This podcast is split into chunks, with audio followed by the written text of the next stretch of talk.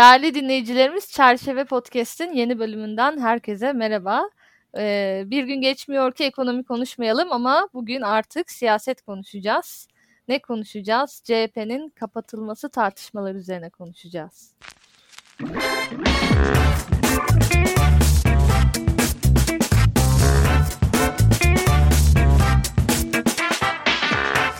Merhaba İlkan. Merhaba Ayyüce. Ne haber, nasılsın?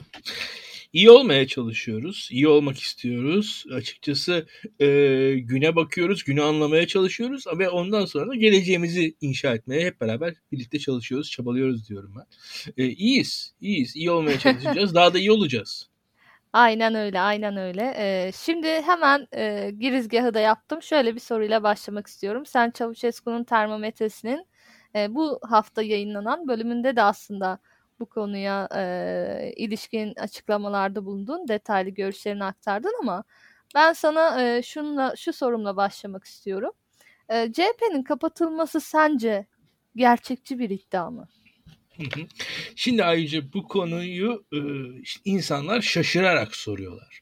Böyle bir şey olabilir mi? Böyle bir şey gerçekçi mi? Böyle bir şey olabilecek imkan dahilinde mi?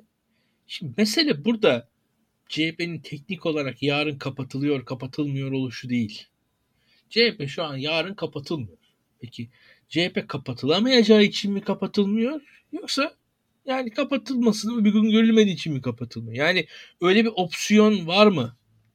Benim açımdan asıl mesele bu. Yani teknik olarak. Şöyle söyleyeyim. Güçleri yetse yaparlar diyorsun. Bence güçleri yeter. Güçleri yeter diyorsun hatta. Bence güçleri yeter diyorum. Ben şimdi bir defa benim açımdan bana şu an Türkiye'deki bana bir yorumcu olarak sorduğun zaman Türkiye'deki demokrasi standartları, hukuk standartları ne seviyededir diye şu anki Türkiye'de CHP kapatılabilir bir noktadadır bence. Bu benim açımdan öyle çok tartışmalı, çok şaşırtıcı bir şey değildir. Yani şu anda biz Canan Kaftancıoğlu'nun davalarını biliyoruz. Enis Berberoğlu'nun cezaevine girdiğini biliyoruz. Adalet yürüyüşünün ne zaman yapıldığını biliyoruz. Bugün Türkiye adalet yürüyüşünün yapıldığı günden daha demokratik bir ülke mi? Evet, doğru. Yani şimdi burada açık konuşalım. Bakın, Türkiye'de bunun üzerine durmam lazım. Yani burada CHP'nin kapatılması tabii ki spekülatif, tabii ki eğlenceli, tabii ki manşetlik bir şey ve onun üzerinden ya kapatılamaz, kapatma bilmem ne falan konuşuluyor. Ben burada hikaye o değil. Hikaye şu an yaşadığımız şey. Yaşadığımız şey çok antidemokratik, çok hukuk dışı. Ülkede şu anda gerçek bir baskı yönetimi var. Bunu görmek lazım. Hikaye odur. Yoksa ya CHP kapatılmadığı anda Türkiye demokratik değil. Olmuyor yani hani. Ve evet, kapatılmaması doğru. Bir şeyin kanıtı değil. Onu söylemek istiyorum. Benim burada birazcık insanları canlandırmak, insanları uyandırmak istediğim şey o.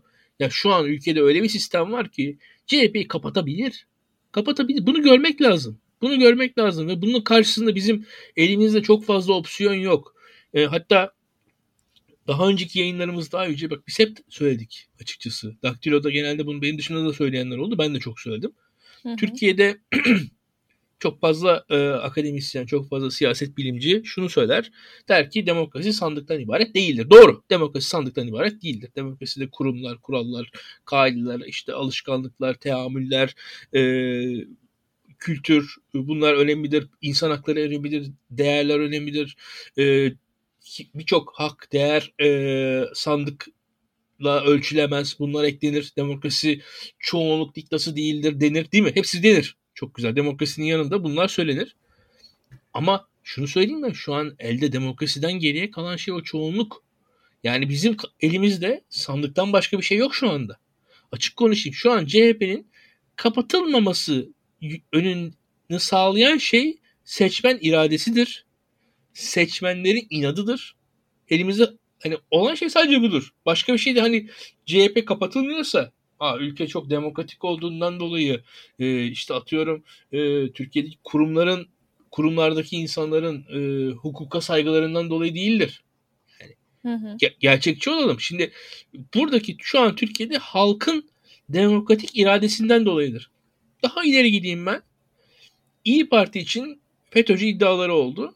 Yani bakın %10'u bulamasaydı İYİ Parti belli olmaz başına ne geleceği zamanında. Bak ya aldığı oyla hayatta kaldı. bir siyasi hareket. Açık konuşayım. Aldığı oyla hayatta kaldı. O zamanlarki ilk yaklaşımları düşünün İYİ Parti. Hatırlayın. Yani bu iş böyle hiç kolay değil. Hiç kolay değil. Yani bu açıdan durumu görmek lazım. Türkiye'de şu an yaşanan şeyi, bakın şu an Türkiye'de biz çok sistematik, kurumsal bir baskı yaşıyoruz. Ben bunu arada 90'larla kıyaslıyorum. İnsanları rahatsız ediyorum. Rahatsız olsunlar, doğrudur, olmalılar. 90'larda Türkiye'de antidemokratik çok şey yaşandı. Ama oradaki her antidemokratik hareket farklı farklı odağın hareketiydi. Organize değildi, sistematik değildi.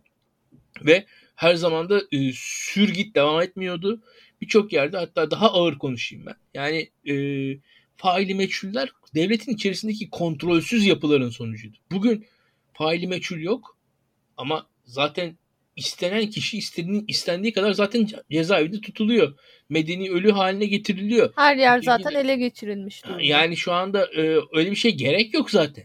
Yani o açıdan şu an Türkiye'nin öyle aman tanrım yüksek bir demokrasi falan içerisinde olmadığı açık. Bunu söylemek istiyorum. Ben birazcık sadece yani o yayınlarda da yani insanları uyandırmaya çalışıyorum. Hatta bize de gelen yorumlar var. Efendim işte İYİ Parti şöyle antidemokratik, CHP şöyle işte vesayetçi, Kemalist, 1900... Ya arkadaşlar biz ben kendi adıma söyleyeyim, ben bu partileri eleştirmek gerekirse çok eleştiririm.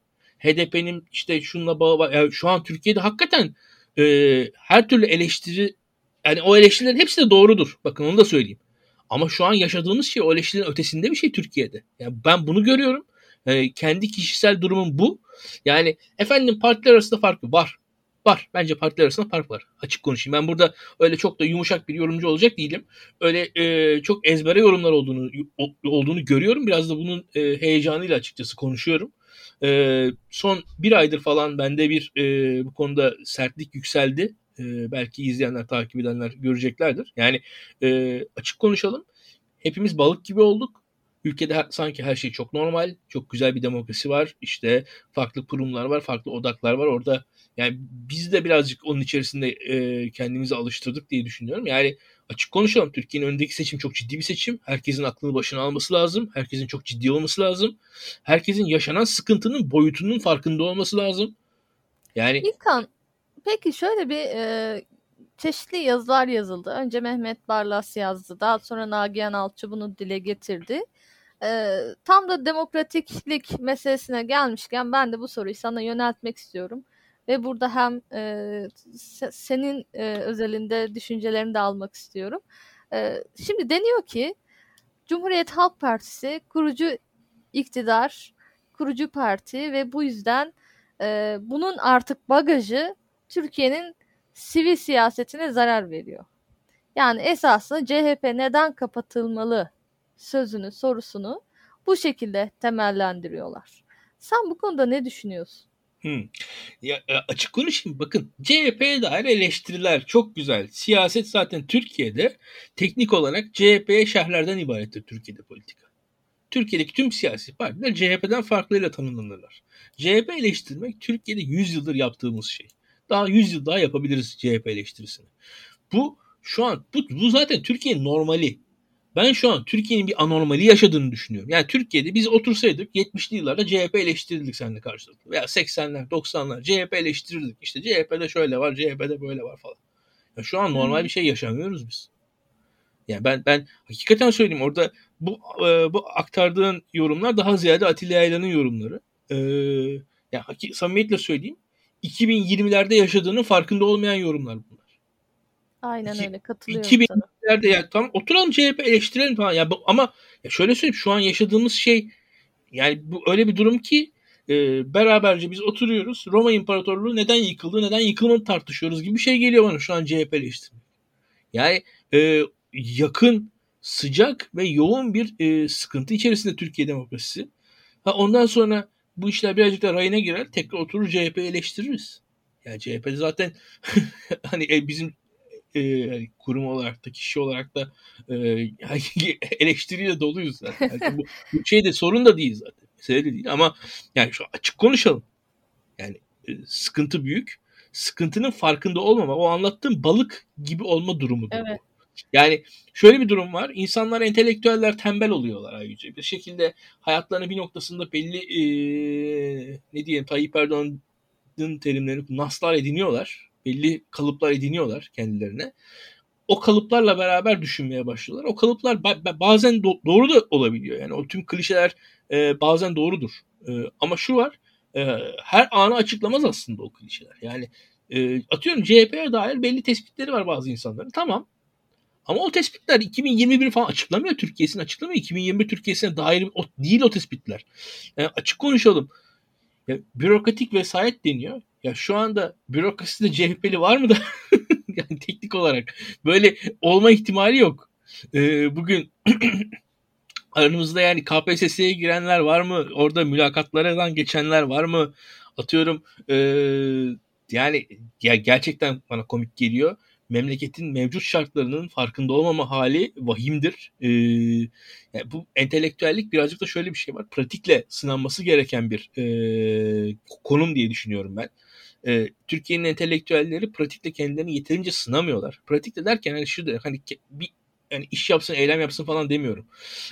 Aksine memleketteki yeni durumu, yeni hali anlamaya çalışsın Türk entelektüeli diyorum. Belki bu konuda şu açıdan hak verebilirim entelektüellerimize. Türkiye'de medya çok zayıf, analizler çok zayıf, güncel analizler çok geriden gidiyor.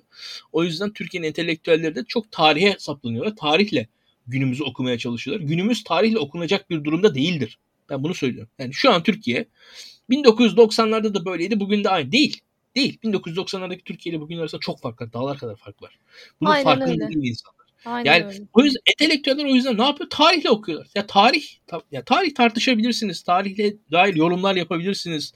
Ama tarih açık konuşayım. Bugünü analiz etme konusunda Türk entelektüel sınıfı yerlerdedir. Bunun neticesinde de tarihe sığınmaktadır. Tarihe sığındıkça günümüzü normalleştirmektedir. Türkiye'de günümüzde yaşanan şeyin vahametini görmemektedirler bu yüzden. Şimdi Türkiye'de normal bir demokrasi olduğu anda oturursunuz tartışırsınız. İşte CHP'nin tarihsel vazifesini sonlandırmıştır zaten. Bugünden sonra gerek yoktur. Bu bir fikirdir. Ama bu halkın vermesi gereken bir karar. En zaten %20-25 civarı kesinlikle. Oyalar meşruluğa sahip bir parti. Yani hatta daha ileri gideyim ben. Halk da diyelim verdi yani verdi veya vermedi. Halk da şey değil. Ki o fikirde de o insanların da yani CHP'nin teoride aslında şey de kullanılır. Efendim CHP açısından hani CHP adı olmasa, CHP adının bagajları olmasa daha yüksek oy alır o siyasal harekette diyenler vardı mesela. Hı hı. Şimdi ya ben öyle düşünmüyorum bu arada ya. Ben de düşünmüyorum. Türkiye'de şimdi, sol hiçbir yere oturmaz CHP olmasa. Ha şimdi hikaye oraya doğru gidiyor. Ya bunlar fantazi tartışmalar bir yerden sonra. Gerçekten fantazi tartışmalar. Ki zaten dediğine de şöyle ben de ek yapayım. Yani Türkiye'de Türk halkının öyle mağdura falan bir sempatisi olsaydı açıkçası Türkiye'de gayet mağdur olmuş minik sol hareketler var. Hiçbir şekilde halkımız o mağdurlara sempatiyle o hareketlere yaklaşmadı yani. Hani veyahut da atıyorum Türkiye'de mesela açık konuşalım. Mağduriyetten yükselen iki hareket gördük biz.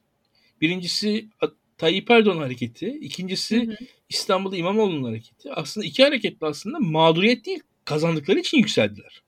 Evet. Yani yenildiğin zaman yenilirsin. Halk sana acımaz. Halkın kendi gündemi var. Halkın gündemi siyasetçilerin iyiliği, sağlığı, sosyal sıhhati falan değildir. Halkın kendi gündemi var. Halk siyasetçilere acımak, ağlamak için yaşamıyor. Halk kendi hayatını yaşıyor. Ali, Veli, Hasan, Hüseyin, Ayşe, Fatma hepsi kendi hayatını yaşıyor. Hani Ekrem'in, Tayyip'in hayatını, Kemal'in, Meral'in hayatını yaşamıyor bu halk. Hı hı. Ben şöyle bir soruyla da devam etmek istiyorum. Şimdi bazı söylemler de işte CHP neden kapatılabilir? Yani neden böyle bir tehdit var ortada? İşte çünkü HDP ile olan ilişkisi gerekçesiyle terör bağı görülebilir söylemi var.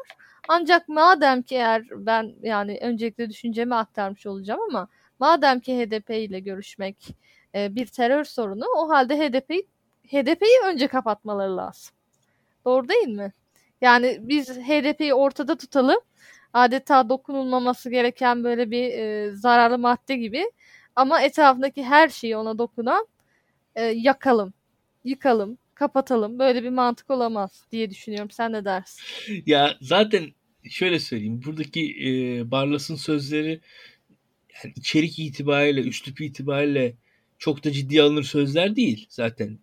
O bir fantazi. Kendisi de söyledi. Fantazi yaptığını. Hı hı. O fantazinin bir kenarını zaten HDP'nin kapatılması konusuna gelirsek de HDP bugün kapatılması tartışılıyor. HDP'nin. Açık konuşayım. HDP'nin kapatılmamasında da HDP kapatıldığı anda oylarının tulum halinde Cumhuriyet Halk Partisi'ne geçme ihtimali var. Ve bundan çekiniyor aslında. Tabii. Türkiye'de. Tabii. Yani her şey siyasi pratiği için esasında. Aynen. Şu an Türkiye'de HDP kapatıldığı zaman, çünkü HDP kapatıldığı zaman daha öncesinde olmadığı şekilde HDP belki de bu seçime kadar parti kurmuyoruz biz. Seçmenlerimizi serbest bırakıyoruz der. O %10'luk seçmen grubu, %11-12'lik seçmen grubu blok haline CHP'ye geçer. Bir anda CHP'nin oyları Adalet ve Kalkınma Partisi'ni geçer. Türkiye'de birinci parti olur. Türkiye'deki tüm dengeler değişir. Tüm siyaset dengeleri değişiverir bir anda. Hı hı. Yani hı hı. Bu riski de kimse göze alamaz. Herkes allak bullak olur ki zaten benzerini yerel seçimlerde yaşadık İstanbul, Ankara, Antalya, Adana gibi şehirlerde.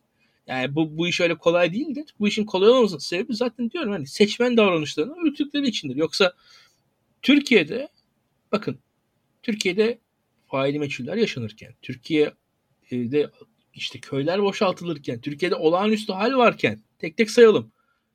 Ya kayyum falan yoktu Türkiye'de. Yani o zamanlar Diyarbakır Belediye Başkanı'nı falan böyle çat çut görevden almıyorlardı.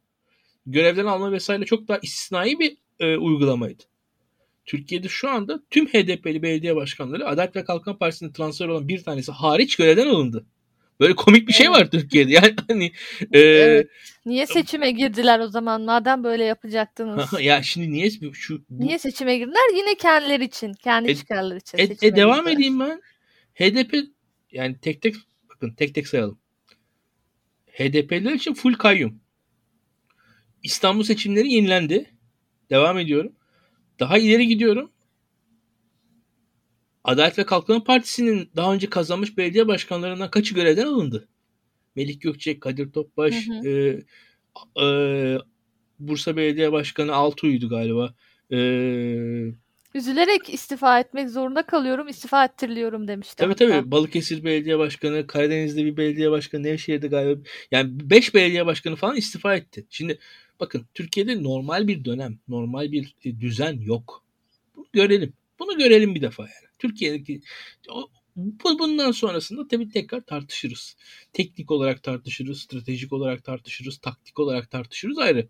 Olayı anlayalım. Olayın içerisinde tekrar kendimize bir yön bulalım. Yoksa otururuz Cumhuriyet Halk Partisi'nin tarihten gelen bilmem nesi falan diye tartışırız. Biz de işte atıyorum 1932'de. Odak noktasını kaybettik. Aynen hep beraber oturalım harf devrimi tartışalım. Yani, şimdi bu...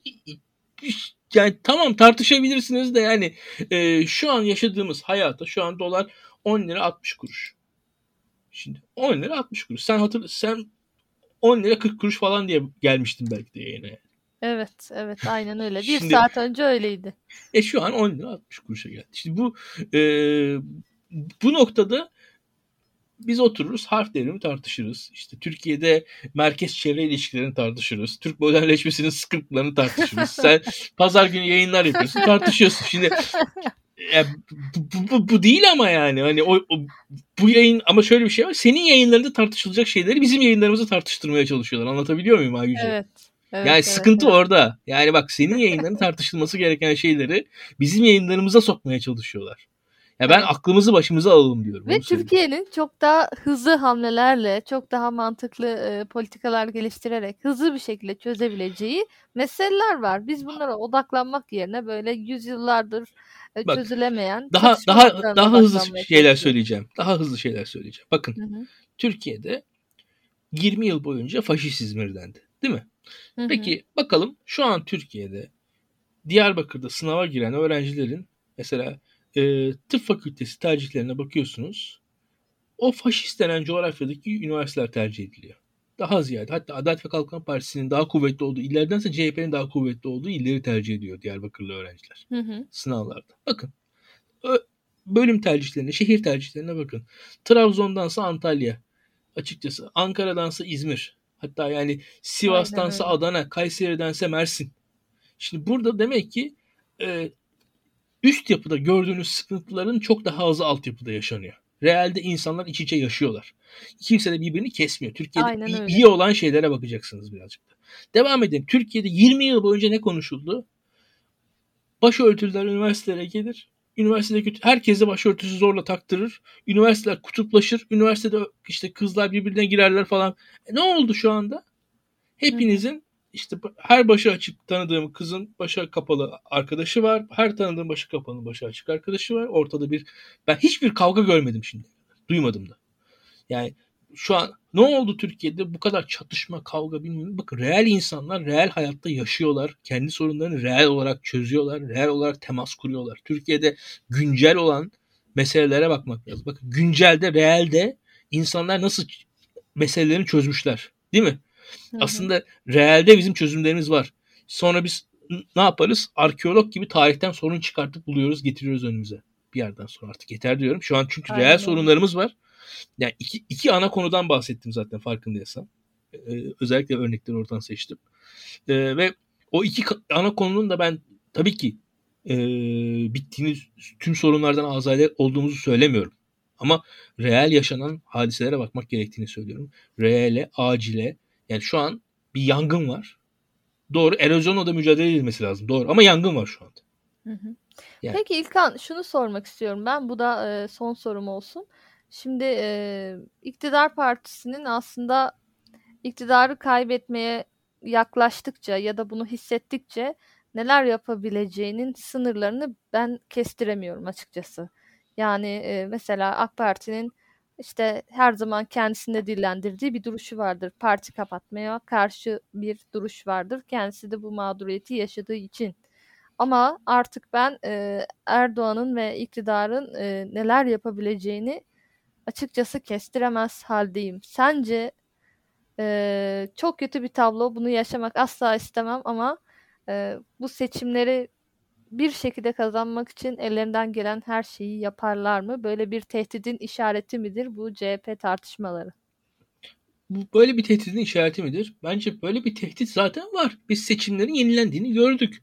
Türkiye'de Yüksek Seçim Kurulu 6 Mayıs 2019'da seçimleri yeniledi. Yani bu yaşandı, biz hatırlayalım. Sandık kurulu başkanları gözaltında diye asparagas haber yapıldı o gece. Hı hı. Sandık kurulu başkanları gözaltında diye asparagas haber yapıldı. İşte atıyorum sandık kurulu başkanlarını işte FETÖ'ye bağlayacaklardı, hatta devlet memurlarını falan. Yani o hikayeler oraya doğru uzanıyordu. Evet, daha yani bakın neler oldu. Bu iş böyle Türkiye'de bu işler temiz gitmiyor. Yani ben CHP'nin kapatılmasına falan gerek yok. Geçmiş olaylara bakıyorum. Bunları söylüyorum size. Yani nedir? CHP kapatılmaz. Doğru, CHP kapatılmaz. Neler yapılabilir? Bilmiyoruz. Bakın parti kapatılması opsiyonlardan bir tanesi. Zaten medyaya yapılan baskı açık. O daha artar. Yani Canan Kaftancıoğlu gibi siyasetçilere yönelik olan yargı tehdidi artar. Bunun yanında yine aynı şekilde hukuki baskılar yoğunlaşır. Birçok aydına, birçok entelijansiyadaki kişiye baskılar artar. Bunun sonu nereye kadar artar bilmiyoruz. Hani burada şöyle bir durum var. Bir, toplumun reaksiyonu buradaki sınırı çizer. Yani toplum reaksiyon verdiğini, vereceğini gösterirse, o hissiyatı iktidarda gösterirse belki daha az baskı olabilir. Bilmiyorum ama onu. Yani bu şey gibi. Bu iktidar karşımızda çok güçlü. Ama bir avantajımız var. O güce uygun, o güce münasip bir akla sahip değil. Zaten o güce münasip bir akla sahip olsaydı İslam seçimlerini yenilemezdi. Daha önce de söyledik. Evet. Yani karşımızda o yüzden şaşkın bir güç var. Şaşkın bir güç var. Bu şaşkın gücün ne yapacağını o yüzden biz de bilmiyoruz. Yani tam anlamıyla ben de farkındaysam rasyonel bir analiz yapmaya çalışıyorum. Tahminlerde bulunmaya çalışıyorum. Yani tahminlerde bulunurken de yani ne olabilir? Vallahi her şey olabilir diyorum. Çok da fazla aşırı yorumlara gittiğim zaman da hata yapacağımı görüyorum. Ben de kendimi sınırlamak durumundayım. Orada ne yapılabilir? Baskının artacağı kesin. Açıkçası güvenlikleşmenin artacağı kesin. Tayyip Erdoğan'ın muhtemelen kendisinin kuvvetli olduğu alanlara, yani güvenlik alanına, kimlikler alanına işi çekmeye çalışacağı kesindir. Bu da ne kadar çekebilir bilmiyorum. Onun haricinde halkın ne kadarını ikna edebilir onu bilmiyorum. Şu gözüküyor, ekonomide çok acemice kararlar alıyorlar gördüğüm kadarıyla. Ekonomi konuşmuyoruz bugün ama onu görebiliyorum. Ekonomide çok acemice kararlar alıyorlar ki aslında bence, yani ben şunu da söyleyeyim, ben aslında ekonomide yani o kadar... Yani bu kadar hata yapmak için hatalar üzerinde master yapmak gerekiyor bence. Ya ben daha ileri gideyim. Kesinlikle öyle. Yani hatta gerçekten yani, çok öfkeliyim bu konuda. Ya ekonomide aslında şu var, belli bir yol haritası, yol haritalarının olduğuna inandırabilseler piyasaları çok hızla birçok konuda olumlu noktaya gidebilir ekonomi aslında. Ama aksine sürekli yol haritamız yok ve reaktif davranıyoruz hissiyatını da kamuoyuna karşı, piyasalara karşı sinyalleyen bir hükümet var. Bu açıdan da yani şöyle söyleyeyim ben. Mesela biz neyle karşılaştık? IMF ile görüşecek deniyordu hükümet. Ben o sırada IMF ile görüşmeyecek, IMF ile anlaşmayacak dedim. Yani o sırada birçok ekonomik yorumcu hükümet IMF ile anlaşır diyordu. Ya hükümet IMF ile anlaşsa ekonomi hani o acı reçete ne kadar bir acı reçete olacaktı diye düşünüyorum yani. Hani şimdikinden daha fazla IMF programı ne yapacaktı yani bu halka? Ya ama şu var, zaten hükümet kendisini bir programla sınırlamak istemiyorsa orada sıkıntılar başka. Orada da aslında aynı paradigmanın bir başka yansıması var ekonomide de. O yüzden de gündelik ve reaktif kararlar alınıyor. Onun ayrıntılarını muhtemelen yarın Enes daha güzel anlatacaktır. Ben çok yarın zaten biraz da Türkiye'nin ekonomi şeyinde de önemli bir gün olacak bence. Artık ak kara ortaya mı çıkacak diyeyim, ne diyeyim bilmiyorum açıkçası. Denecek bir söz de yok. Cüneyt Özdemir'i izledim geçen gün. Artık Türkiye'de hiçbir şeye şaşırmayın. Aa, bu da mı oldu demeyin. Çünkü her seferinde bir daha fazla bir bu da mı oldu denecek şey çıkıyor dedi ki bence de çok haklı. Artık hiçbir şeye şaşırmıyoruz. Bugünlük bu kadar. Hepinize çok teşekkür ederim dinlediğiniz için. Bir sonraki Çerçeve'nin podcast'inde görüşmek dileğiyle. Sağlıcakla kalın. Hoşça kalın.